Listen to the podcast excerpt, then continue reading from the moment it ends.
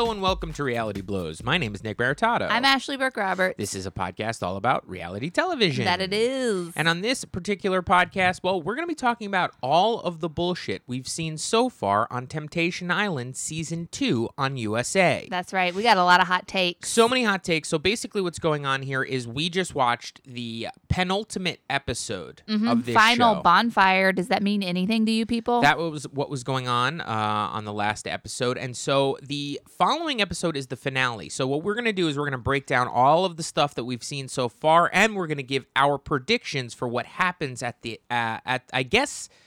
Would that be the final bonfire? I, do they call it the- that? I get it. it the, he kept saying that this is the final But bonfire. there's a bonfire there near when they go and they meet. Anyway, we're going to talk all about uh, our predictions for the final The episode. final, final bonfire. Will these couples go home together? Will they go home as new couples? We will discuss it all in this episode. But first, you must go to our page on the Apple Podcast app and rate this podcast five stars. Please do that for us. We want 100. 100 five star reviews is our goal. Please help us reach it. It's free for you to do and fun for us to see. Isn't that fun for me to say? Hey, you're hanging out with a kid. They got an iPhone. Grab that phone out of that kid's hand. Grab Scroll. it. Scroll. To go to the podcast. Scroll down to Reality Buzz. Give us five stars. Say, I stole this phone from a child and I love the podcast. Yes, that's what we want you to write in that little review box if you would uh, be obliged to. Thank and we're you. sorry we harass you guys so much We're for these five star reviews, but we're just trying to get to hundred. We're just trying to make a bone here, baby. We read a we read a book about setting goals, okay, and vocalizing them and saying your intentions to the world, and that's what we've been doing on the podcast. Well, I didn't read that book. I read a different book this week. yeah, Nick's been tearing through books, and he finally read a book that I have been telling him to read for ten years. Well, yeah, Ashley gave me this book for was it on a birthday or a Christmas? it was some yeah, it was a holiday ish. It was a celebration of some kind. Now, what I didn't realize is because I had never even cracked the book open in the year plus that you've given it to me. it's been on the shelf for at least four years. But you know, it's it's a,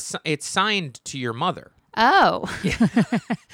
It's in, in cursive in the top, in the front. It it has your mother's full name on it. Oh. So did your mother send this book to you for me to get to give it to me? Maybe. And was your did your uh, did your mother? But by the way, shout out to Lisa, uh, one of our favoriteest fans out there. What up, Lisa? Um, did she hear me speaking on this podcast or something and decide that I need this book in my life? I think maybe that was one of my earliest complaints in the relationship. So the book in question is called "Who Moved My Cheese," folks. Who moved my cheese? And I found you when we first started dating to get have trouble with change. You would get very upset Yes. if plans changed or something unexpected kind of got in our way. It Mm-hmm. would seem to really sort of shock you. Whereas I was always ready to roll with it because I read Who Moved My Cheese. So I I read the entire book.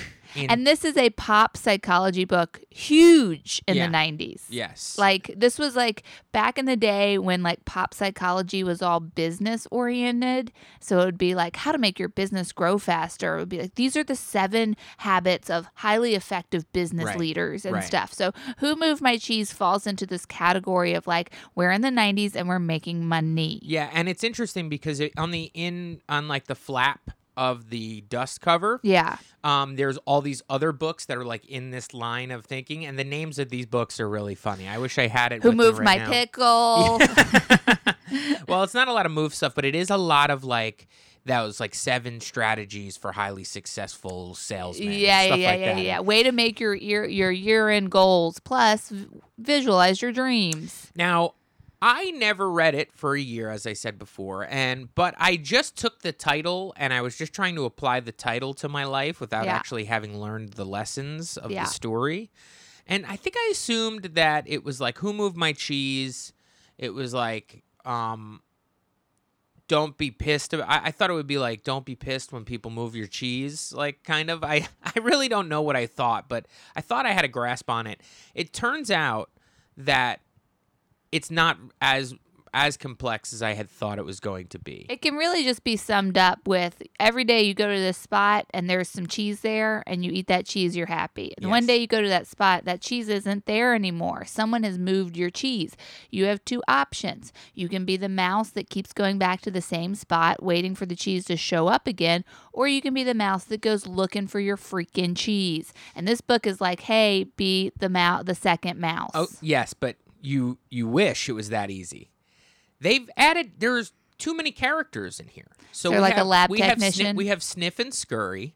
Okay, those are the mice. They're in a maze. Oh okay, Oh my god. Sniff and Scurry. I actually never read this book, you guys. So you got Sniff and Scurry who are mice, right? And they're in a maze. They're looking for cheese to eat, right? As a, as a, as mice in a maze would do, right? Yeah. But seems, then there are- seems natural. Then there are two little people. They're si- the size of mice, but they're people. Hmm, how's that work? That's Hem and Haw.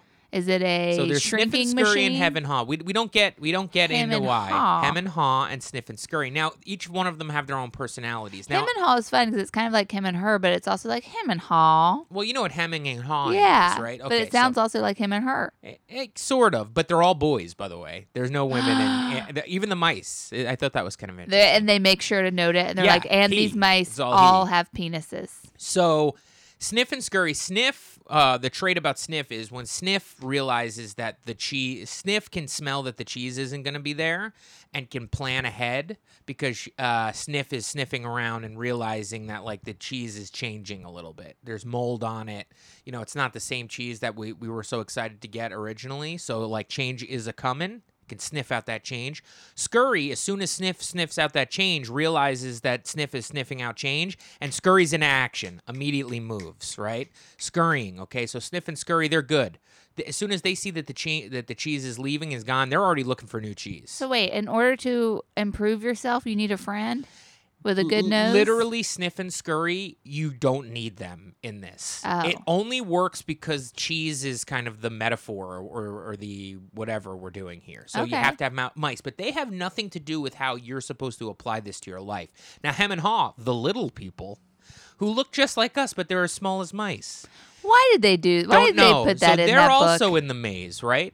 Now, Okay. Hem and Haw, their whole thing is Hem is uh, reluctant. Hem and Haw are both reluctant to change and don't want things to change, and they'll complain about change. But Hem thinks about things a little bit more. Mm. Once the change has happened, Hem is able to adapt eventually. Laugh at one's own foibles and the fact that they thought things would never change. They can look at themselves and go, Boy, I sat here and allowed myself to starve and not try to find new cheese after it's been moved for too long. Look at me. Oh, I'm such a hem. Come on, Haw, let's do it. Haw won't move. Haw's like, I'm not going back out in the maze. It took us so long to find this cheese. What if there's no cheese out there? We'll die. I'm sure the cheese will come back if we stay right here. Let's not change. Eventually, Hem is the person we follow around, finds the new cheese because Sniff and Scurry's over there already eating this cheese for months, and is wondering, hmm, I wonder if Haw will ever change with me and find this cheese. This is what it's all about, okay? But there's so many characters. I now, thought I understood this book, and now I it's wild. It's no it's so much easier to just explain to somebody what you just did. Yeah. Which is like, okay, so like the whole goal for a human is to eat cheese, right? If that's your main goal, you want to eat cheese and you find so much cheese and you sit there, you eat all the cheese. One day you show up, the cheese isn't there. Do you remember how you found the cheese? Well, you had to go through all these tunnels to find it. You're going to have to do that again. It's easy. Change is normal. It's fine. It happens to all of us. Just go back in that maze and find the cheese. You'll be happy again, I promise. But what we do is we are haws and we sit there and go, but the cheese was here. I'm pissed. I'm pissed because cheese was here and that's not supposed to happen to me. I'm supposed to have cheese forever. Hmm. I'm not going to leave here because cheese was here once and cheese will be here again. But Haw forgot. How did you find the cheese in the first place, motherfucker? You went through that maze. You had to hunt for the cheese. And when you found it, it was great.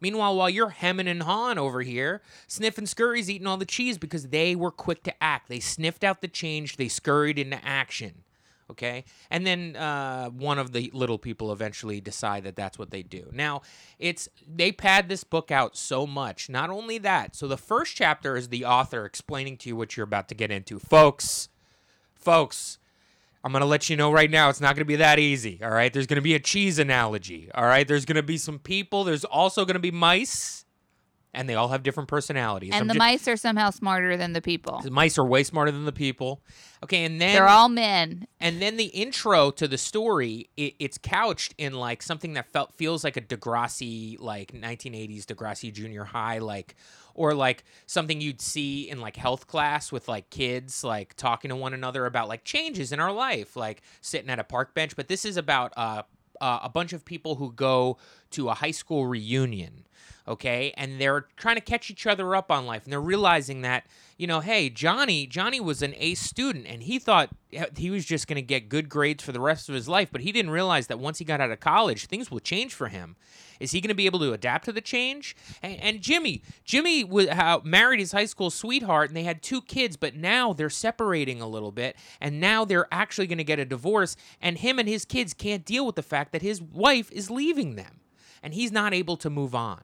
But thank God Rodrigo, Rodrigo knows this story. And Rodrigo wants to tell you the story about who moved my cheese. Guys, you want to hear that story? Then they tell the whole story. Then there's a discussion chapter with all of these characters being like, huh, you know, it's funny. When my parents' sporting goods, uh, um, small location started to close, we wouldn't change. We were real haws. But now I realize you want to be like a ham. Uh, what about you, Rodrigo? How do you feel? I feel like my wife's a scurry. Wow. and I'm a haw. So this was a fiction. There's an element of fiction as well. End. And and the author in the intro tells you the reader, listen, not everybody reads the discu- the discussion.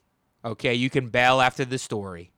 But some people like to read a discussion, so it's up to you. The padding that goes on. Mm. Then when you read this book, the print is like in 40 font. Like it's 40 size. It's huge. I read this thing on two train rides. It was a whole book. I read the whole goddamn book. And then like every two pages, there was a full page dedicated to a black and white picture of like a wheel of cheese with like what you what Hall what uh Ham learned on that part of his journey. 26 million copies later in 37 languages in translation and this author Dr. is he I'm assuming Dr. that Vinny Boombat. Yeah, um, Dr. Dr. Lecter? Spencer Johnson is a millionaire. Forward by Kenneth Blanchard, PhD. Yeah, that's Kenneth Blanchard was talking about when he used this in the Blanchard companies. Like all of the Blanchard companies, he gave this to every one of his coworkers, and their businesses went started to flourish. Mm. There also is a page about all of the different corporations that have used this book. It's like Subway, um, Amway, like Oh all of these God. like weird corporations. Do you feel like it made you better? I enjoyed reading it because I, I the mystery of who moved my cheese is now gone. Now I'm not looking at that book and like being like, I wonder what this fucking. now we can is." send it back to my mom. We can send it back to your mom. I kind of like it. I actually would like to read it again because it, inspired me. I'd like to write a story or something that kind of w- has the background of this in a way. I think this like is the a, high school reunion or the two mice and the two little people. I like the I like the idea of kind of parodying this book completely. It because it made me laugh so many times the discussion points of it and the setup of it Yeah. and like just writing the dialogue of like the high school reunion people discussing what they just read, you know? And for some reason like everybody's making jokes like every time anybody would be like I guess I'm a real haw, like everybody be like and everyone laughed. Mm. And then one guy goes, "Yeah, I think I kind of feel like, um, you know, uh, if you want to eat the cheese, you know, you're gonna have to have a little bit of bread with it too." And everybody got upset with him because he was made like because he made some other like kind of cheese punny joke, and people got mad at one character for some for no reason at all. Mm. Listen, who moved my cheese, folks? I don't know if it's gonna help you in your life, but it is an entertaining read if you have an hour to kill. So Yeah. there you go. That's what I did. And I've just been ripping through books lately. That's my new thing. I rip through books. Nick's been on a reading frenzy. I went to the movies by myself. Well, not by myself. I went with a friend. I went without Nick. I went and saw Hustlers. Have you heard of it? Jennifer Lopez, Constance Wu. It was incredible. I loved it so much. It was perfect from beginning to end. And then I saw it um as like part of my, you know, it's award season and I'm lucky to be part of one of the guilds uh, in the entertainment industry. And so that means i get to go to these sort of functions where uh, they screen the movie and then, then there's a q&a afterwards with either the director or the screenwriter or actors from the movie. And this was very interesting. This uh, there was a four panel discussion at the end of this movie and it was uh, the producer two producers and the director screenwriter and then the person who was moderating this discussion was the journalist who wrote the original article called the hustlers at scores which was published in new york magazine um, that spawned this movie that the movie's based on. So on this is based on Scores New York. yes Wow, interesting. yes and Not that I've ever been to Scores New York, but uh, that was a huge plot point in the Howard Stern radio show for many, many years. Mm. Because the guy who ran Scores would come onto the show all the time and they would throw their like parties and events at Scores and all of the dancers and stuff would come onto Scores whenever they would play like Naked Bingo and things of that nature. So Scores got a lot of its popularity off of Howard Stern's millions and millions of fans. So, what years were, was this article written in? Was this in the 90s? No, uh uh This article, I think it was written in like, mm, I don't know, 2014, 2015. Oh, okay, that's But- past that gen. It, it chronicles two time periods. It chronicles uh, the strip club before the crash of 2008, the financial crash, and after. And it's two, the movie's split in that, uh, in two different time periods. Interesting. It's very good, you guys. You guys must go see it. I loved it. Um, and it was just really interesting. Like these women were talking about this movie that they literally they sh- they made it in March over a month and a half of this year, and then it went into editing, and then it went into production, and then I mean then it went into um, distribution, and then it was in theaters, and now it's up for all of these awards. I mean this is like a crazy timetable for a feature length film to go through that cycle in like a ten month period. That's usually these things are a couple of years in the making, and they were talking about a big part of that was how no one wanted to get behind it, no one wanted to buy it, um, and it was mainly because it was uh, all female cast and the the people working on it were all women and that after it was such a hit it was um, you know it's gotten so much attention. They're just getting all these phone calls from production companies being like hey why didn't you reach out to us with this? And they were like we did you said no. And then the people being like, well, it was probably my partner. No, you were in the meeting and you passed.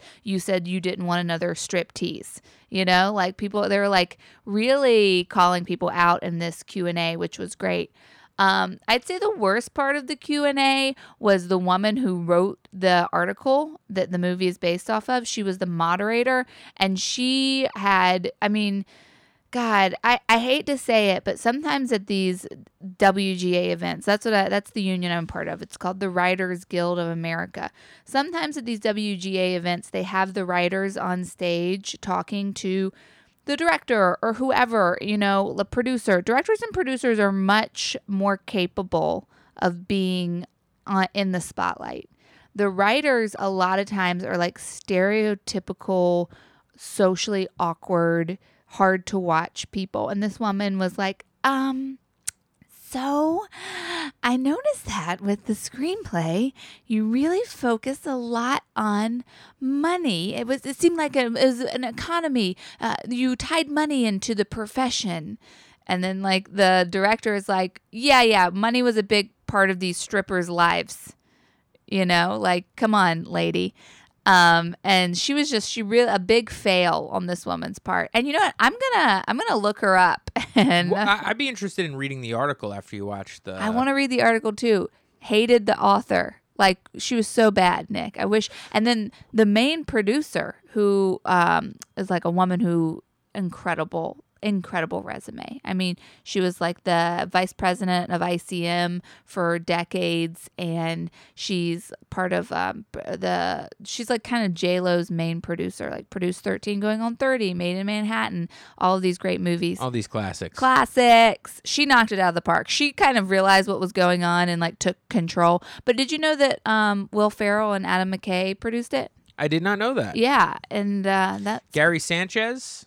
Yeah, Gary San- uh, the Sanchez Productions Gar- or Gary Sanchez Productions. That's Yeah. their production company. Um, well, how was Cardi B?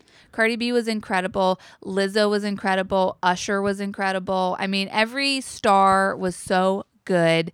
Uh, There was not one negative. Which one of those like um, musical acts uh, got like the most screen time? Had like the most fleshed out character? Cardi B. And so she had some lines and stuff, and she was. Oh yeah, she had lines and she had point of view and she had some important scenes. Yeah. What was interesting that we learned in the uh, Q and A was that because of like touring schedules, Usher, Lizzo, and Cardi B could only all three of them could only do one day, and it was all the same day. Wow. And then they basically filmed for 24 hours. They said they didn't get to Cardi B until 4 a.m. Like her scenes. And thank God Cardi B is a was a um a, a real stripper at, at one point in her life because she probably knows how to work those hours. You know Yeah. I mean, real She late in Atlanta, great. I don't think those strip clubs close. They said that she was like incredibly uh, professional and like excited to be there and kind of made everything fun. Yeah, she's. I mean, uh, when this was being filmed, she was maybe the biggest star on that entire uh, cast. Bigger than J Lo. Yeah, I mean, this is when this was being filmed. This is when like her when when uh, fucking uh, Bloody Shoes came out, or whatever the fuck that song Uh-huh, is. Do you know what I mean? yeah. Which is like the biggest number one jam like in the world forever. Yeah. Um, so I and I can't even remember the goddamn name of the song. Isn't that nice? Can you tell me that name of that song? Yeah. What is it? It is called Money Moves. Ah, that's the name of I don't think song. it's called Money Moves. I think it's called Money Moves. I don't think so. Pause this podcast. We will. Don't stop looking. I thought of it on my own. It's Bodak Yellow. And we couldn't even remember it. And it was the biggest thing ever, like a year and a half ago. What's your point? I- I'm that just things saying, are like, brief and fleeting. Yes, yes. These Everything in pop you think, culture you think you're going to be living in a Bodak Yellow world for a while. And then you're like, uh, what's that name? Uh, Bloody Shoes, Money Was- Moves. Was it like this like 30 years ago? Did people No, cycle people just through listen. content People so just quickly? listened to Thriller for ten years. That's it. You I know think what I mean? you're right. I- I- people did not. You couldn't. I couldn't be like, all right, I'm just going to listen to the next album. So you had to go purchase the single, or purchase the song, or purchase the record from a store, and then you'd have it and you'd play it until you were sick of that one. You'd go get another one. Things are moving too quickly. You know what I mean? we need So- to slow it down. well, you can't because I can just I can go and I can get all of Cardi B right now and I'll play it here and we'll get taken off the internet. But it, it's just I don't want to get this is not the the podcast for the conversations about how tech is ruining our brains, but um, It is something to think about. and you guys, about, sure. why don't y'all mention that in that five star review? I know you're writing later today.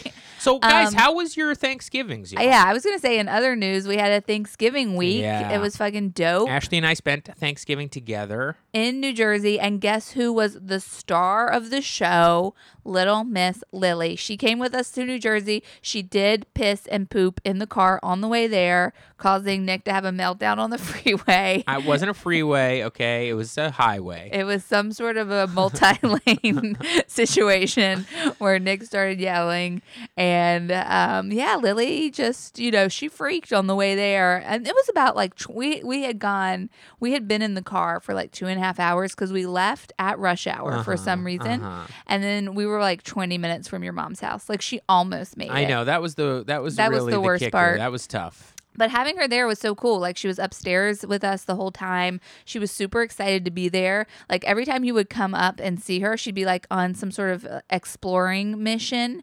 Um, she had turkey for the first time. I mean, she's had like cans of cat food turkey, but she had like real Thanksgiving. She had real people turkey, she had folks. real people turkey. And I'm going to tell you something right now. We gave her, we were like, should we give her this turkey? Let's give her a little bit.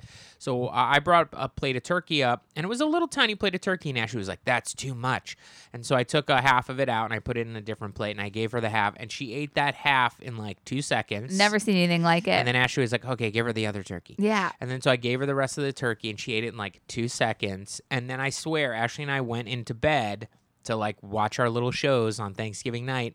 And Lily came up on the bed and just fell asleep, Like within five minutes. Like she- snoring. yeah, she was like knocked out at the foot of the bed. Tryptophan, folks, it's real. fell asleep and then she started farting. And then she started farting on us. It's a turkey dinner farts. It's real, folks. she had a lot of fun. She met the dogs. Um, she just it was I, I felt it selfishly. I loved her being there Me too. because I didn't have to worry about her being home alone, missing us. And what's disappointing is we won't be able to bring her to our Christmas ex- excursion in a few weeks when we go visit your family um, down in North Yeah. Carolina because it's just 10 hours in the car is just too much stress on this little kitty. Yeah, we can't do that. Now, on the way back, on the way back, and uh, I was debating on whether or not to tell you blowhards this, but we did let her out of her crate and to walk around in the car a little bit on the ride back. Well, she had on a harness with a leash. Yeah, we had we So released her like creeps. If anything happened, because my fear is that we're gonna get like in an accident and like the door's gonna open, Lily's gonna run out, I'll never see her again.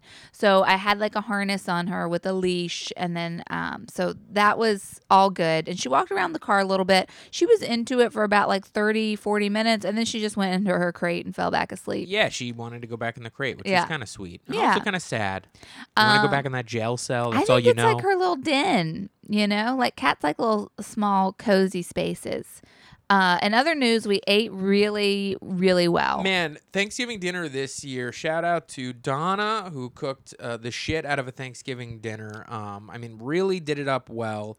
Uh, Smashed Brussels sprouts. we had a nice uh, a nice gathering at my mother's house, and um, Ashley and I pitched in a little bit, and we, uh, as now I guess two years in a row, we've decided that we are going to make a dish for Thanksgiving, a tandem dish, and we just last year it was green bean casserole. It was vegan green bean casserole, and we doubled the recipe, and we did not double the salt, Cause who needs salt? and it was pretty tasteless. Yikes! and it was really just like green beans kind of swimming around in something, and, And I don't like even a know what it mushroom was, gravy. It was a bad friggin' news.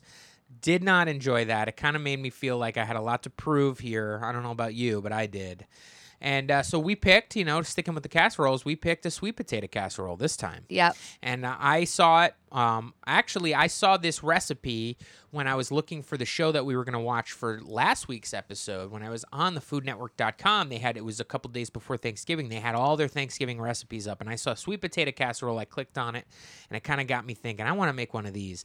So um, we, uh, me and Ashley, made one of these. Uh, we kind of altered some of the things. You know, we we added uh, instead of just uh, pecans because I had I ripped open a bag of pecans Nick- and ninety percent of them went on the floor. Donna was like, I got you guys a bag of pecans. And then Nick was like, you, you only got us one bag? This won't be enough. And then immediately opened the bag and spilled out all of them. Yeah, about ninety percent of them hit the ground. Yeah. and then so we had some walnuts, so we mixed them up in there, Yeah. and uh, you know, Marshmallows on top, get that marshmallows on top. crust. And I'll tell you what, folks. I know it sucks to do this. It does suck. I know this, but I think that was the goddamn tastiest dish on the goddamn uh, uh, table, and also maybe the best dish I've ever eaten in my entire life. Wow. Well, I will say I have been living off of leftovers for the past three days. I wonder, can I eat leftovers today? Yeah. Because Donna made a uh, a spinach, a vegetarian spinach lasagna for the vegetarians in the house, which ended up just being me. Um, that seemed like there was another person that was going to be a vegetarian, but they had turkey, so it was just me. So I got a lot of this vegetarian lasagna, and what I've been doing is I've been like frying the the lasagna in a pan. I've been like flattening it and making like a lasagna pancake, and I've been doing the same with the sweet potatoes, like frying the sweet potato casserole into like a little pancake and flipping it over so it gets like golden brown on the edges. And oh my goodness, is that not heaven? I don't know what else is. I don't know what could be. It's so good. It's so delicious. I have eaten all the sweet potatoes though. Last night was the last of the sweet potatoes. Yeah. I Um, do have a lot of lasagna though. I can eat all Did you take any of that dessert home? No, uh, uh Wow. I mean, my mom went uh, above and beyond on getting us uh, pies and cakes and whatnot. I mean, there Local was, bakery. there wasn't that many people at this gathering, and I swear there was a pie for everybody. We got I a mean, blueberry pie, wild. a pumpkin pie. Nobody ate the pumpkin pie because we all went crazy over the blueberry pie. I never had. I've never ever ever had a blueberry pie. I've only ever had blueberry cobbler because I feel like whenever there's uh, berries involved, someone just turns it into a cobbler. I gotta say, really like the pie version. it's nice, huh? yeah, really into it. And then there were some chocolatey things going on. Brownies, lava cakes. I mean, it was crazy. Cookies from some Italian bakery. Uh, it was uh, it was it was a wild time as far as sweets. And you know, your boy. I'm not to harp on it because uh, a lot of people apparently get upset that I talk too much about my food and my I diet. think what okay. I'm shouting out my grandmother here. My grandmother, And Ginger, Nanny, as I call her. She was getting pissed off at me at uh, Thanksgiving dinner for talking about uh, carbs S- and sugar. Some people just made the point that you mentioned food a lot on the engagement episode. Yeah, what the hell? Oh yeah, my mom did that too. There was too much engagement episode talk. Listen, I wouldn't have Food talked. on the I wouldn't have talked that much about food on the engagement episode if you didn't give me as much hell for the meat plate that came out during our engagement Meat dinner. plate. So uh, yes, I that was my cheat day, and I cheated like a mofo, folks. I Nick mean, went wild. He I started the morning with pancakes. dude, I was eating I was eating slices of pie up until about two o'clock in the morning. I mean, a bag was- of marshmallows. eating Donna, you wonder what happened to those marshmallows. Nick was eating them while I was asleep. I mean, it was crazy, uh, you know. But you know, to I'm my credit, impressed that you eat when I go to like I go to sleep and then I wake up and there's like all these plates, an empty bag of marshmallows. I'm like, Dude, what happened? That's when I love to eat. When everybody's sleeping. That's when no one, I when no one's around yeah, to see my my little baby and his food issues.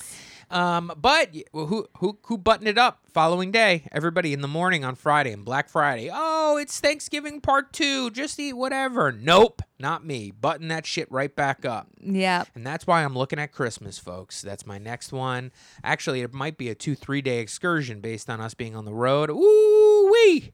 I already told Ashley, based on all of the no reservations episode that episodes that we watched on Thanksgiving Eve, um, that uh, when we go uh, for my my my holy grail for when we go uh, down uh, to visit your family is since we're driving, where do I want to stop? Waffle House. I want to stop at that Waffle House. And you've never been to a Waffle House? No, I've been there a few times. Oh, then why are you because so I haven't gone in years it? and years because I saw Anthony Bourdain eating there for his first time, R.I.P. And uh, it was uh, it just got me back into it, man. I want my I want smothered, scattered, shitted on, and covered. all of that stuff. So that's my uh, guys. Don't you worry. The week of th- of uh, Christmas, I'm going to be talking about that Waffle House experience. I like my hash browns with the chopped onions and the American cheese on top, which I think is um, scattered and covered. covered. I think it's scattered and covered. Um, and uh, you know, uh, we had a a very nice few days in New Jersey. We did. we Um, watched a ton of television. I need to take a television break. Okay, I need a detox. We're don't like watching so much We do a television. t- we do a show that's pretty much based on television. Well, you're gonna have to carry it from this point on. We Well, um, from this point on, I mean, come on, I've been you know carrying this thing for years. Hardy har har, you're such a jokester. I'm taking a break from television. It's my new goal. I will watch I will watch with you, Nick. I'm gonna say this now. I will watch three hours of television with you a week. No, not enough. Uh, we got too many apps to go through here. I mean, now that we have Pluto TV, I mean, it's it's just kind of changed the game. Three here. hours, babe. Pick and choose. Pluto TV has.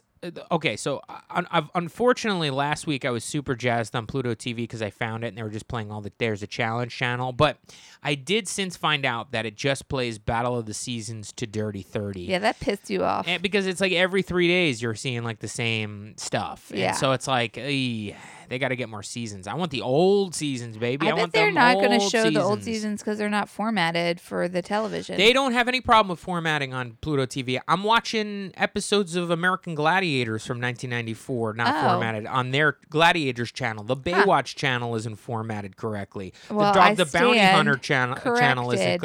The the Criss Angel Mindfreak channel they have on Pluto TV is not formatted correctly.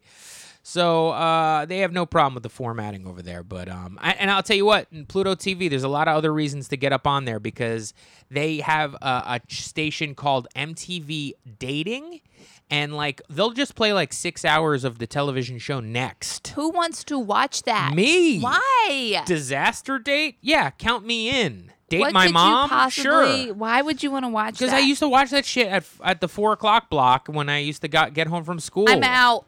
What? I'm out.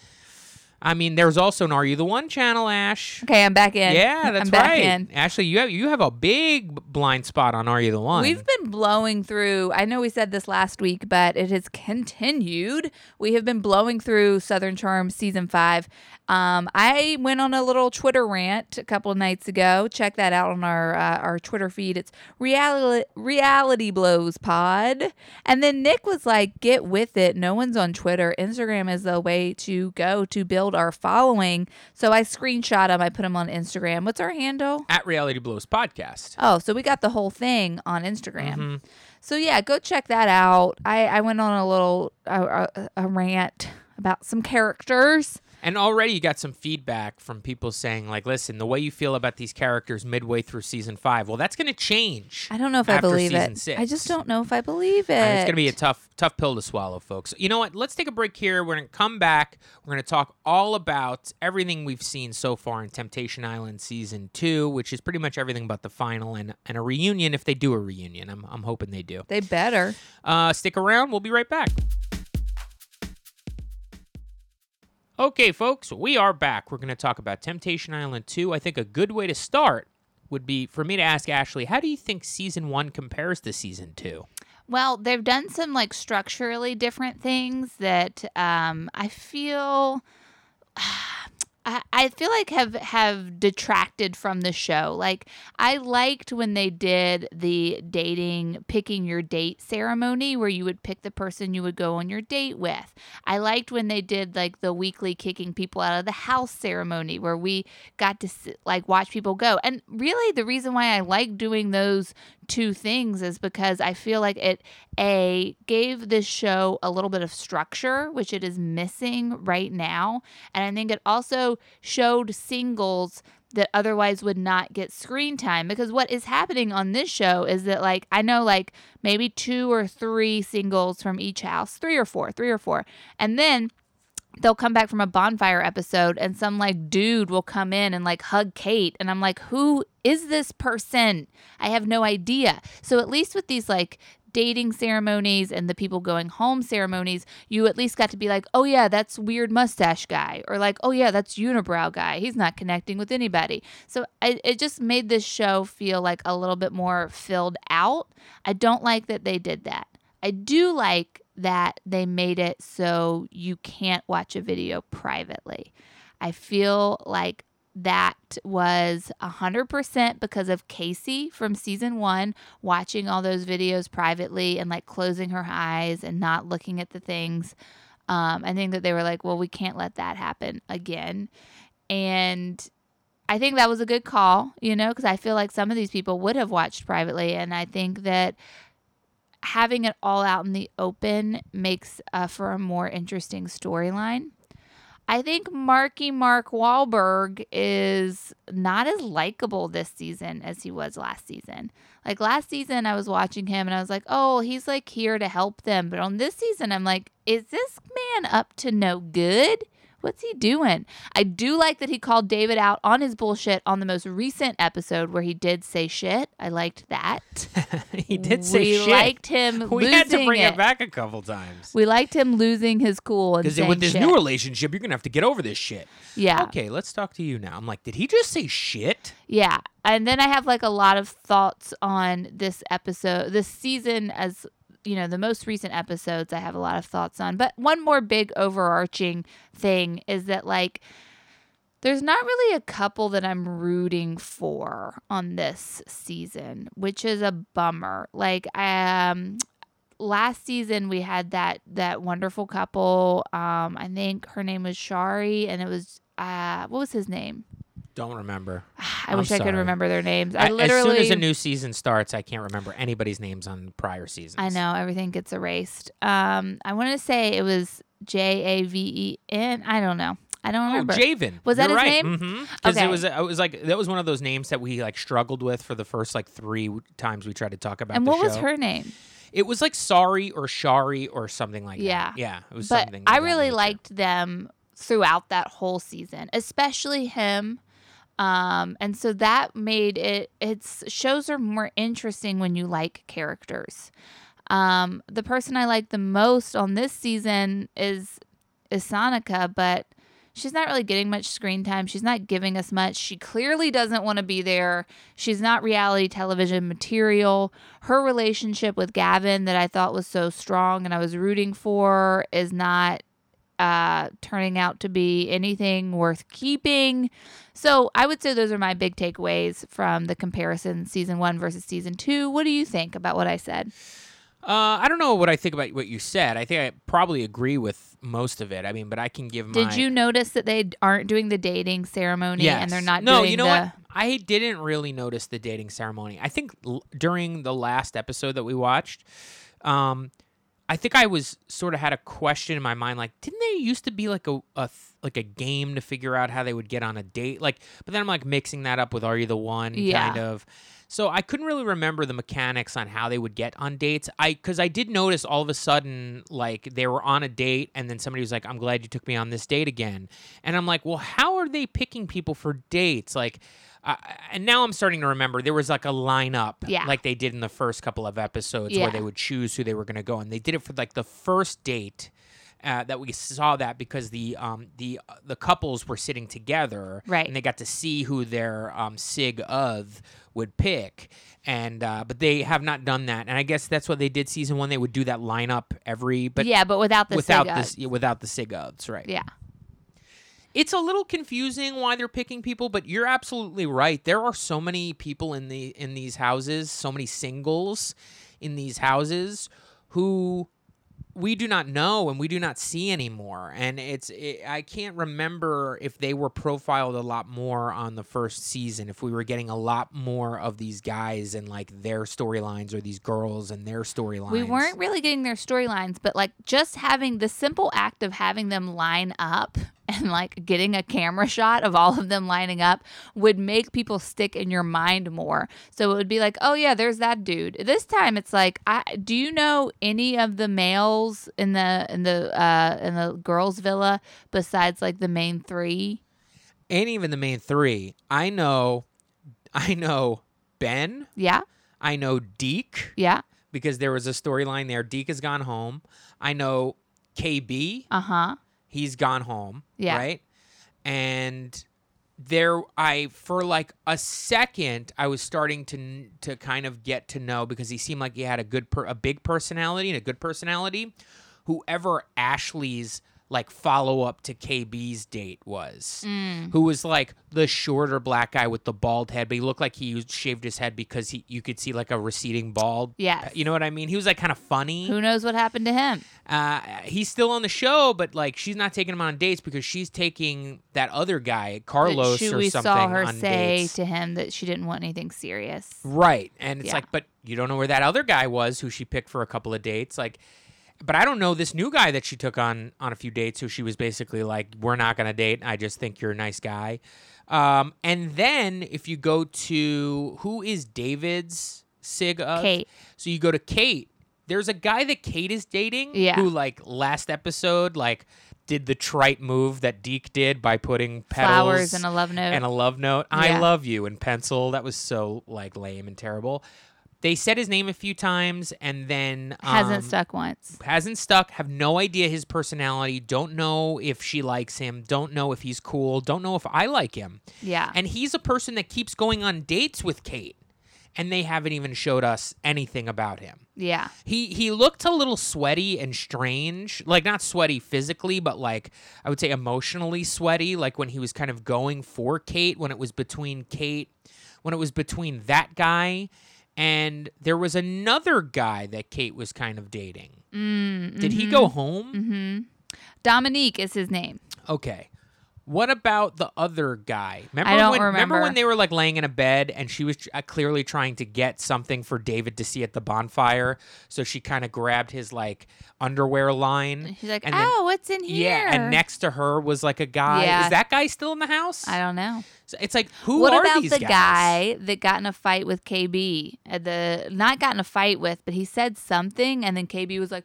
"Don't talk over me at this table. Like I know what's." And then he went up to KB and apologized. Like, a who's guy- that guy? The guy's got like squirrely hair.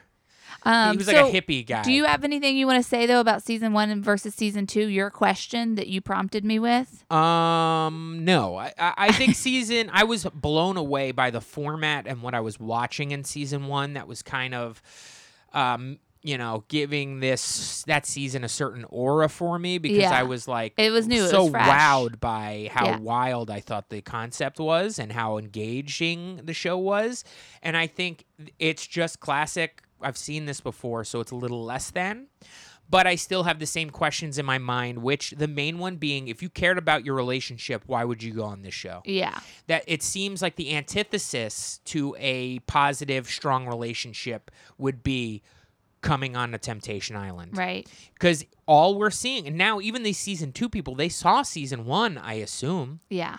So they saw what could happen and what pretty much happened to 90% of the couples on that show, which was these couples could have gone to couples counseling and done so much more for their relationship.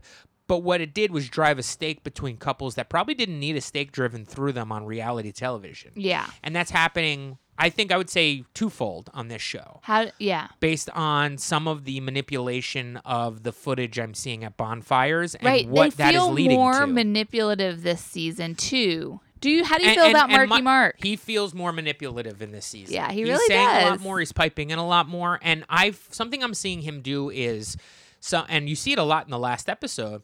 Is they show somebody a bonfire, a video, and they're like, "Wow, I can't believe that." Uh, that uh, he's being so nice on this video. Um, Is he though? You don't then- know the whole yeah, story. Yeah, and then he pipes in with his little commentary. Yeah, but that's how you see it. The way I see it is he's he, as soon as this camera goes off, he's gonna go have sex with that woman. And it's just like what he He's doesn't say that. yeah, but he but is meddling in that way. He's, yeah, he's he's adding seeds of doubt. He doesn't want you to feel a certain way, and he'll say something about it. Whereas and- last season, I felt like he was like kind of like all of our dads, you know, like he was there to make it okay and kind of be the a voice of reason. But this season, it's like, is he is he trying to split these people up? This is not a good look for our antique roadshow host. yeah, seriously. Um, okay, so this last season, I mean, this last episode was the final, the pre final bonfire. It was the last bonfire where the couples will be separated, I guess, is the point. And um, it had just come off the heels of the video messages, which were a big, uh, a, a big plot point in season one and season two. And this was interesting because everyone got a video message. Last season, Casey did not get a video message. Oh, another difference between season one and season two a lot more journaling in this season, a lot more talking about my journey, our journey, here for a reason, growing. I think they've got like a full, like, th- support system of therapists on set that are helping these people and giving them like sort of faux personal growth workshops. And I'm glad that if that is the case, we're not seeing them. I hate when a reality show brings in like a social worker of Yeah. some sort to like, help them. Like, help the through. dating woman from Are You the One season Oh my eight. god, terrible! And it was that that was the complete downfall of Bad Girls Club when they brought in a therapist to help them work out their problems. Like Yeah. after like season seven, eight, or nine. Nobody something. wants to see that shit. It's like, please, this is so boring. Like, get this off my TV.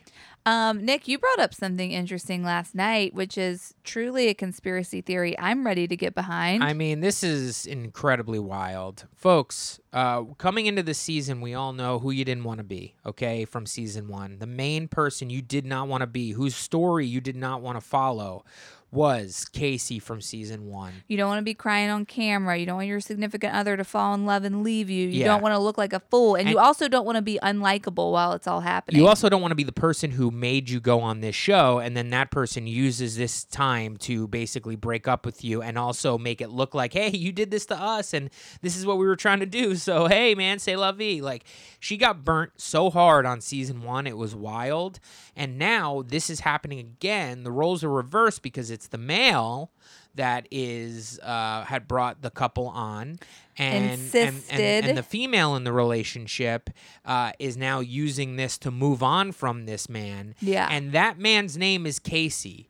Both people who are being burned on television and it's incredibly painful and strange to watch are named casey. Just one happens to be a man and one happens to be a woman. Spelling's different. spelling is different but who gives a shit Both their names are Casey, y'all. you're still gonna get Casey'd. Season three still doesn't want to get Casey'd on TV, and that's what we were thinking. I imagine we talked about it in the first Hope episode nobody of this gets show. Casey'd. We hope no one gets Casey'd, and Casey got Casey'd. Yeah. The Casey storyline is painful to watch, and I don't know what I'm looking at. I can't tell if this guy has you. any intentions of really loving. Uh, what's Casey's sig of? Ashley. So no, there's two Ashleys on this show. Yeah, dog. Where So- have you been?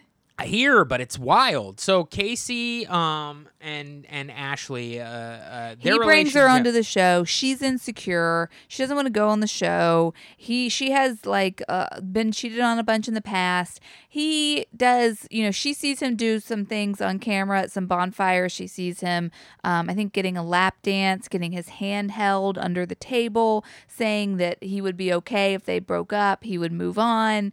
Um, she sees a lot of things like that, and she's like, "Okay, uh, we're done. We're through." She falls head over heels for Ben. Okay, she kicks Deke out of the house. Thank God. Bye bye, Deke. Could not believe y'all. Side note: He Deke did this whole thing where he put like flowers on her bed and then like a note, and he was like, "Yeah, she better fucking love this shit." And then she wanted to like still go on the date with Ben because she was falling for Ben, and Deke's like, "But I did that for you." Yeah. Like I've never done anything like that for anyone. Like he was so entitled. Of course, he didn't do anything like, mattered. like that for anyone because it's ridiculous to Nobody put rose does petals that. on beds and Yeah. write a love letter. That's childish shit. Yeah, and it's like just because you did that doesn't mean she owes you something, Deke. I hope the internet roasted him for that. I really do. So that's the Ashley Ben Casey uh, story. As far as I see it, in my opinion, I think Casey thought that he was going to go on this show and that he was. Um, I- I didn't think that he. I don't think he thought for a second Ashley would leave him, and I think he thought he was in charge and he was in control. And what he ended up doing was putting his insecure girlfriend in a house full of supportive men and having her see clips of him cheating or possibly cheating or open to interpretation cheating. So, I mean, the real one was when he was speaking to somebody and saying that that that sound bite of him being like, "If if we broke up, I'd be fine. I'd move on. I'd just do what I used to do, and it's not a big deal." Uh, now, from I guess Ashley's internet sleuthing, somebody has said that that was a real Frankenbite. That was Casey said that. Casey said that that was very manipulated. Now, he apparently has been going off on social media and I have not I have not looked uh, and I haven't kept up with it. But I, do did not I do not put it past the editors to do that because that's I mean th- in this instance it's tough to see because it's not a physical altercation or something or a physical sexual thing. So cuz a lot of the times what they're doing is like they're they're just showing like a snippet of something and it, it really does make it look like it's a lot worse than it is. Yeah. Um, and and I thought in this particular instance, if the the conversation right before, and we don't know this, but if the conversation right before what Ashley saw Casey saying was, "Here's a thing I'd never say." Right. you know what I mean? Like then I would say, "Oh, well, you have you have," but everything I've seen since that from Casey seems pretty suspect from Casey, and I, I don't know if Casey is that great of a guy because now I in- don't like him. well, now we're seeing him. First of all, I mean, it's been ridiculous. It's been three episodes where where Casey's crying in the shower, Casey's crying on a chase lounge, Casey's crying in a hot tub. Yeah, someone uh, no tears though. Lots of face being like scrunched up. And, and and so you think that he's using this because he knows the show's going to come out and she's going to see this and he and she, she he wants to use this to get her back in some possible manner. We also see him and like Are you going to talk about the rat in the cage? cameras cameras run yeah cameras running he's sitting there talking like not crying with all these women just being like yeah i'll get her back I, I, i'm a salesman so i'll just use this sales pitch All I need is a day. and all i got to do is say if i were to do these things would you it's the if would apparently is like a sales thing that he's saying Yeah. and he's like if i were to like confess my love to you and and uh, and and uh propose to you right now would you agree Would you leave the island with me? yeah Hey, what did he do? He called her like a rat in a cage. I, yeah, something I don't know. It just gives a me the rat, but I. I don't really understand exactly what he means I by think he was that. saying like on the show or something. I don't know. Whatever, but she seems like legit over him, Yeah. except for in that last episode, she was like, "I don't know whether or not I'm gonna break up with him or not." I, I there's a there's a teeny tiny bit of me that thinks that she is kind of doing a, a similar has a similar perspective on this show that Casey has, and that is I can't like this motherfucker brought me on this show and then treated me shitty through these bonfires and did everything that he said that he wasn't going to do. So what I'm going to do is I'm going to make it painful for him to watch me make out with different guys and and act as if I'm completely over him as some sort of a revenge on bringing uh, her here. Um, and yeah, maybe she's this this bullshit of like I'm learning how to be a human. Like the the idea that Temptation Island therapizes people is ridiculous. Well, she's really young, I think. She could be really. so I feel like yeah. she could fall into this. I think she's like 24 or But, la- something. but then I heard her say on the last episode, I don't know whether or not I'm. And she's not acting like a person that is gonna stay with Casey afterwards. She's acting like a person who's completely done. But now I'm getting a little. She's. It's getting closer, and she's like, I don't know. I may just be doing this because I, I think she's him." out.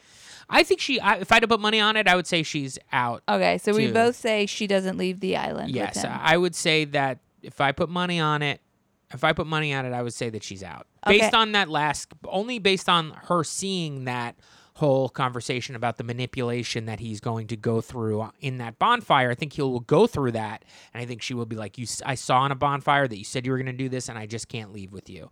So I, I do think, I think if it, if he hadn't been caught saying those things about how he was going to manipulate her at the bonfire, I think there would have it would have been more of a 50 She didn't see that, did she? she? did. she did Oh, see it. Like immediately following. Like he did it, we cut to a bonfire, we saw it again. Wow. Yeah. Um, what about the next couple on the docket? Who? Gavin and Asanika. Gavin and Asonica that's going to be a tough one. I think that is the toughest toss up in my opinion on on whether or not they're going to stay together. Did she or did she not sleep with um, the guy she's been going on dates with? Yeah, with? we don't know his name. We don't get to see him in any facet other than her talking about how she kind of thinks he's cute, eh, but like giving her like the lowdown on how she feels about Gavin. So unfortunately, this guy, even though he's getting a lot of screen time, know nothing about him, can't remember his name, doesn't doesn't even register. He's got a beard. He's got a beard. Um, he seems Could to not tell you what he does, where he's from, what his family's like. And I'll tell you what, this man seems humorless too. Like anytime they're together, it seems like painstaking for him. Like where he's like, ah, "Are we gonna like what's going on here? You keep taking me on dates, he but keeps like, being like, "But you deserve more." yeah, he, he's play, he's working his thing. He really is working the "you deserve more" angle. now after the final bonfire, though, they cuddle up in bed. they go home and finally she's not gonna have something that's gonna be sent to Gavin immediately. They get in a bed and do some real. Real doggy styles, uh, like grinding on one another. They were either dry humping or having sex. it was pretty wild. and he pulled her hair. it was a little. Who gets their hair pulled during dry humping? I mean, it was wild. Maybe it wasn't dry humping. We don't know. It might have been full on skin. It on might be skin. wet hunt- humping. You never know. What? Wet humping. so uh, yeah. So it, it, I well, don't Gavin know. also said on like his last date with that single that he could like be in a re- he could see himself in a relationship I know, with and her. thankfully for that single, who we do not know her name, uh, it was she was like, "Mm, I don't know. I have reservations. Yeah, I don't think yeah. so. You seem kind of like an idiot. Yeah. He clearly, Gavin clearly saw the writing on the wall and was like, "Oh fuck, I'm gonna leave here as like one of these sorry sons of bitches." Like, I'm- Yeah. I, in in my real life, I can get girls pretty easily, so I'm gonna make sure I just kind of lock one down just in case Sonica leaves me. I can kind of throw my talons into somebody real quick and be like, "Oh yeah, it's all good because I have a girl that I'm I'm probably gonna hook up with anyway, so I'm just gonna go with her anyway." And he tried to do that, and she was like, mm, "Nah, I'm not gonna not gonna be that way." You know, I think the biggest bummer for me on this show is that when we saw these two um, in the couples casting, the special video that they aired before the season began, these two had the most personality. And I was excited to watch them on the show, especially Sonica. She seemed like very fun and down to earth and was going to bring a lot of levity to the house she clearly did not want to be there and was so uncomfortable and it took away she wasn't she's never having fun so anytime she's on camera on the screen i'm just like feeling kind of bad for her that she's there and she does seem stressed out. she seems super stressed i just feel like neither of these uh two lived up to their personality potential That's the problem with the show. The premise of the show will uh, force you into like an emotional wreck. Yeah. and it's just like you can't. Li- it- she's having yeah she's having like deep thoughts in every scene Be, you'd have to be like a true sociopath to like flourish on this show. She also closed. She clearly closed down on season one. Like, girl put up all her boundaries. on season one, I mean, on episode one, yeah, she just didn't want. she's not being open like she was in the casting no, special. because it's like she didn't want to be here, and she thought it would be a lot more fun. And then once she saw that uh, a a foot in Gavin's mouth, it was just like, okay, I'm being made a fool of here. And Yeah. then, fuck, why did I do this? yeah, I okay. So you want to do you want to guess whether or not? Yeah. Who? What do you think? I think they don't stay together. I think they don't stay together. yeah. She seems over it emotionally. And I think as I think he's gonna come real hard with like uh, baby baby please baby baby please and Yeah. I think that he she's just gonna be like she's going to I don't know I think when they do where are they now I think they have a they have a, a good chance of possibly being together later down the line yeah. Um, because I do think that there's feelings there. But I think she knows at this point she doesn't want to be made a fool of, and she kind of feels probably foolish on the show. Yeah. And also knows what she had just done with this guy like the night before or whatever. Yeah. And it's just like it's probably gonna be better on television for me to just like not take that walk to the limo with you. Because Right. remember, they take walks to the limos either by themselves or Yeah. so I, I think that they're I think that they're a breakup as well. Yes. Um. Okay. So uh, next up, should we do David and Kate? Yeah. So David and Kate, their whole story was um, David brought Kate onto this show To prove to her. to prove to her that she that he can that he his love is true and that he's not a cheater. and immediately had a threesome. he immediately had a threesome. He also quote he keeps screwing up. I had that mess up last night with uh Takanika or whatever her name is, like Titanic or I don't something. know. I saw someone on Twitter call her Tostito. it really made me laugh. Uh, We'll call her Big T. yeah, Big T. Um, Yeah, he also it's like eh, this guy hands down. He is I, it is it is truly um, you know, wild that Casey is not the worst person on the show. yeah, no, it's David. And it's da- it's It's because truly it's David. David. And David is just he seems like a t- all these people seem like psychopaths, but David really seems like a psychopath. David seems like that. Uh, that if you're like about to roast a potato, you pull a potato out and then you look at him and it's just a little misshapen and you laugh at it. That's kind of David's head. Yeah, and also his emotions. Uh, This is a perfect metaphor for both of his his head and his emotions. My friend, uh, or past, has Irene Morales been on the show? I don't think so. Wow, that's crazy. We should have Irene on. Irene She Morales. doesn't watch reality TV. Well, we'll make her. She has a saying that she calls people that they're like potatoes without salt, Yeah. and I feel like he's a potato without salt. I mean, he really is a saltless personality, and he's um, also a slime ball. And when he gets into these like um, bonfires, his kind of the his the way his his moves that he makes in the bonfires piss me off so much because he looks at Kate and he's like, "All right, all right, so like, she's, I, I can't tell exactly where she's going here. Um, she might like this guy, she might not, but." You know, it's like I hope she was trying to enjoy herself, but I, you know, I'm, I'm not liking the fact that uh, you know she's holding this guy's hand, and, and then like literally Mark Walberg has to be like, in the clip I showed her, you were fucking somebody. Yeah. Like, do you, do you understand? Like, why are you trying to be possessive and playing this game as if, like, all right, that's not what we promised? And Yeah. he is trying to down. He's trying to downgrade what's happening on this show A so much, trying to control the narrative of like, all right, we're still here, we're still going to work on each, on ourselves. He is acting as if they still have a relationship. Right. Another thing that he does like, is no, you ruined it. The another thing that he does that's really in line with what you're saying is like when he is talking about his the fact that he is hooking up with these other women, he's like, and I'm opening myself up like Kate wanted me to. Yeah, you know, yeah, he's like making it sound like he's like having these hookups. And I had this, I had my, I had that mess up with Kate uh, last night, the night before that, and then the evening before that, and then when we were on the boat on Sunday. He's like making it these, sound these like mess ups he keeps making. It's like Uh, you can't call every hookup you have a mess up. and every hookup is not like something that you're doing for your relationship. He's framing it as a, like I'm opening up emotionally for my relationship by having sex with these other women and and sending the first woman I hooked up with home. Home, yeah, that was wow, great. that was like that was dirty. Also, this blonde lady, Big T, could not be more boring. The two of them on screen, it's like I I go into a coma. I mean, it's like these they are like a black hole. It's crazy. And she doesn't seem to really like this guy. You What know what I her- mean? do you think her plan was that she was going to come on this show and like she's hoping her and David are going to be breakout stars? I think she was hoping she was going to be a breakout star. Listen, folks, if you're one of the singles on this show, you have no reason to be on this show at all. It's much easier to just go date somewhere else. Like, Yeah.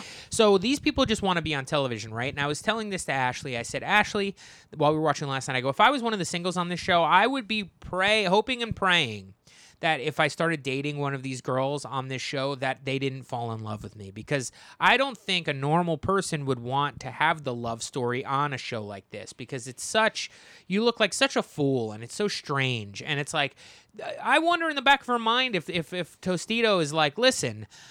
I don't want this guy to. I don't want her him to choose me at this bonfire. Please don't do that. Like I've gotten my screen time. Uh, maybe I'll be back and I'll be on some other show at some point. My Instagram followers are going up. Like that's good enough for me. I do not need to be called out during this bonfire. I, I would be. Ho- I would be wondering if that's what what, what she's hoping.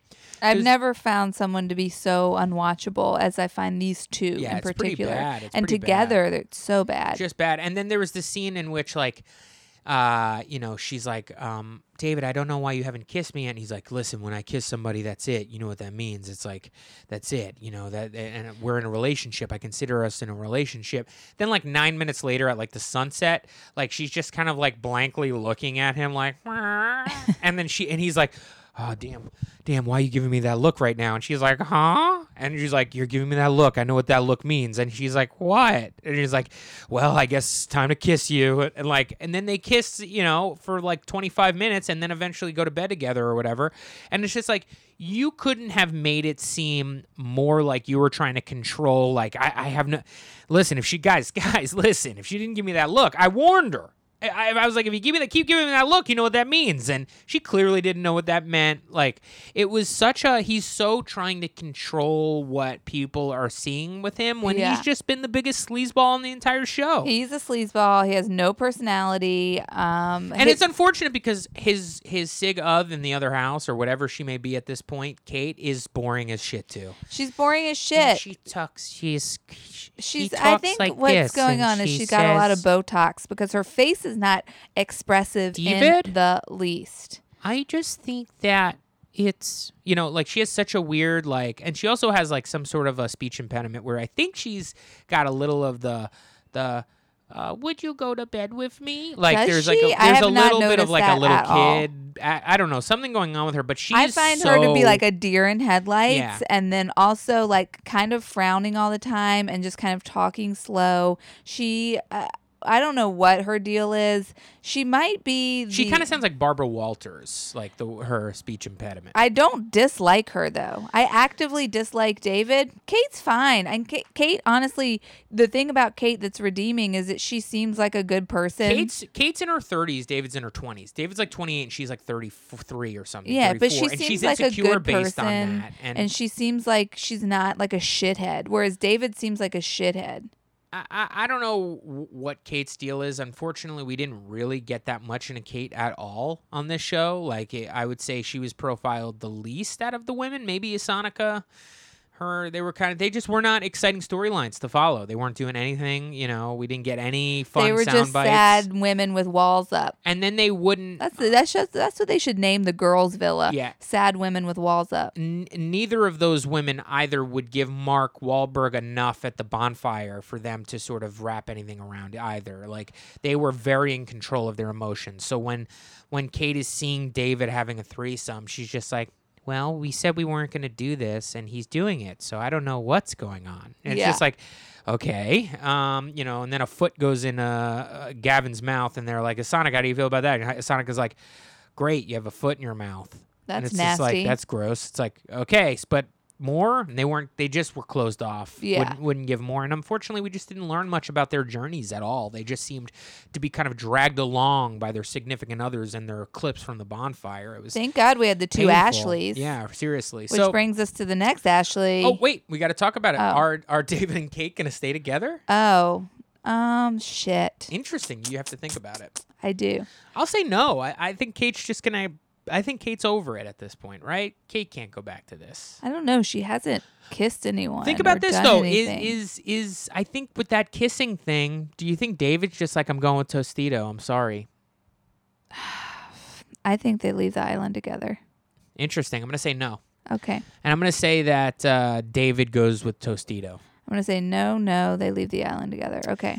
Um, okay, so now we got Rick and Ashley. Ah, um, Rick my and Ashley, sweet really tough up front. When Love Ashley Rick. Ashley has sex with somebody like night one. Yeah, three hours in, Ashley is hooking up with KB. She wrote. She regrets it immediately. That KB flames turns out, out, to be a, a psychopath. literal monster. and then so she votes him off, which is good. It relaxes. well, she that, just and- kicks him out of the house. He confronts her. They're like Yeah, it was screaming so at each weird. other. It's like, get this guy out of the house. And so uh, then we have um, Rick, who ge- has to kind of watch this. watch his girlfriend uh, doing the deed first night, then like laughing about it in another bonfire episode about how uh, KB's penis is bigger than Rick's. Yeah, and it's it's tough. It's tough Yeah. news. And then and then uh, Rick's whole thing is that he's had a relationship. I can't remember her name, Medina. Medina. Who we've actually gotten to know Medina more than most of the other singles Yeah.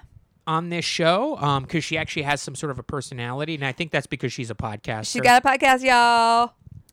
and uh, she's really trying to like have Rick open up throughout this entire. I liked season. her until she became the pushiest woman in the world. leave Rick alone. Everybody leave Rick alone. Rick's think- my little baby. think- I want to protect him. I think there was a hot second in which Rick was kind of interested in Medina and he thought like this might be a relationship. I think that second has passed. yeah.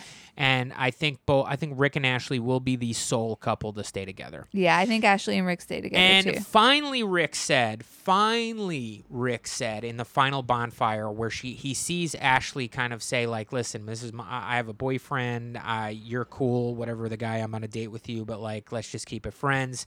And you could see Rick was like, "Okay." He couldn't tell whether or not Ashley was still into him based on the clips. Yeah. And, And so- based on the video that they got last week, because he was like, I don't know, she seemed kind of cut off. Yeah. Like his video to her was like sweet and, Yeah. and wonderful. And also, Ashley like cannot interpret anything that Rick does in the right way. Like Rick will be like having a conversation with a woman and Ashley's like he's had three conversations with her. He's clearly sleeping with her and did, like early in And the Mark, season. Mark had to set her straight in the last bonfire, Yeah. being like, "No, no, no! You watched two different clips." Yeah. Because the clip I saw here was him telling the woman that he's kind of kept at arm's length this entire show, saying like, "Listen, I'm growing, I'm learning, and I kind of feel like you're not being what I need well, he from was you." no, he was trying to say to her like, "Can't you see that I'm trying to give you what you're asking me for without cheating on my girlfriend or disrespecting that right. relationship? Like, give me. You're constantly riding my ass to be more available to you, and I'm trying to do that while maintaining Right. the respect for my Well, relationship. it, which is ridiculous because it's like, why is Medina there? Eh, You know, the whole thing is like this Medina idea. is too aggressive. this idea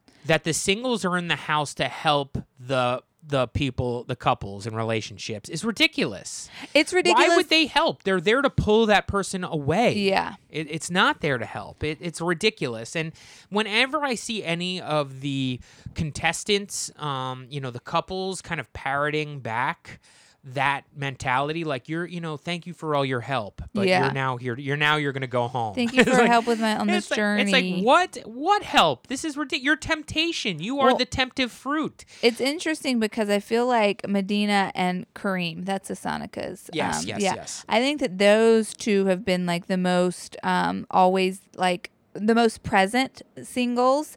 And then like Kareem is convincing Asanika to uh, cheat on Gavin by just kind of like always being there and listening to her and complimenting her and talking in this low calm tone whereas medina is like yelling at rick to like give her more attention it's it's interesting this these two different tactics that men and women use to get uh, the what they want from their significant from their potential significant other um, but i'll say it's not working for medina i i love rick rick is the only person on the show that i like I like Ashley too. really Yeah, yeah. i don't like that she hooked up with kb immediately Yeah, it was tough, but this is what I like. Rick finally says in this final bonfire, he actually says, like, listen, like, I, I think I'm ready to chalk up her sexual encounter with KB up front, um, being like as as A drunken as, hookup. as no as some just desserts from for me. Oh, right. She had a little bit of fun. Now we've kind of settled. We've evened the score. yeah I think he kind of I I think in I think really it's gonna he thinks this is gonna help his relation. He wants to continue his relationship with Ashley. And I think when you cheat on somebody in a relationship, I can imagine that it's torturous forever. Because you always have that thing where it's like I did this thing to you and you just sat there and took it and now we're together and I'm always going to feel like that's hanging over this relationship. And I bet you in the back of his mind and and he almost said it. He's like kind of okay, I'm glad she got this hookup out, and now this is just some random ass guy that was like on a TV show, and it's not like some ex boyfriend that's gonna keep popping up in our lives. Like, yes, I got public shaming on TV, but like, it's probably worth it through the fact that now it's like, okay, at least we're on an even playing field here. We both have one strike against our relationship. We can now maybe move on together. I bet you he's thinking that because that's what how he feels. I At think. this point in your relationship, wouldn't you just end it, start over with someone else? I think the idea that they didn't end it after he was cheating on her at, at what, however many years ago it was. I think that's that's when you had to end it. If you've now built another three, four years on top of this relationship, it seems like there's something there that they want to continue. Okay, so we both think that the first two couples are not leaving together. So we're both saying Asanika's not going to leave with Gavin, vice versa. Um, David and Kate, or no, Ashley and Casey are not leaving together. David and Kate, I think that they leave together. You think they don't. Yeah, And then we both think that Rick and Ashley leave together. that's how we got it, folks. And uh, that's gonna. Wait. Whoa, Are we gonna Are we gonna talk about Peyton? who's Peyton, is the only single that has like managed to make somewhat of a splash. I do not know who Peyton is. Caden's Peyton. She left that. Peyton's Peyton. Casey's Peyton.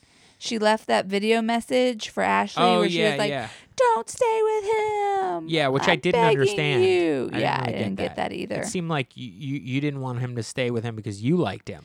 Why does she have all these problems? Why with- does she like Casey so much? But does she? Because every scene we see her in with Casey, she's like, "Do you even know me? Yeah. Like, what's your deal? Do you even understand how fucked up it is? What you just said?" Yeah, I don't get it. She's like, she's definitely not running with the idea that she's there to help Casey. Yeah, at his, all. You know, she's like, I'm here to find love, and you're the one I chose, so now pick me. Yeah, You know, you're like- not loving me, and it seems like you're kind of an asshole. Yeah, I don't have. I'll be honest. I have nothing more to say about any of the other singles or anything else on this show. I think we've done it. Okay, I have something to say. Okay, final thought. Can I eat lasagna if it's been in the fridge for five days? Get back to us, folks. Uh, thank you so much. The way you can get back to us is by uh, emailing us at realityblowspodcast at gmail.com.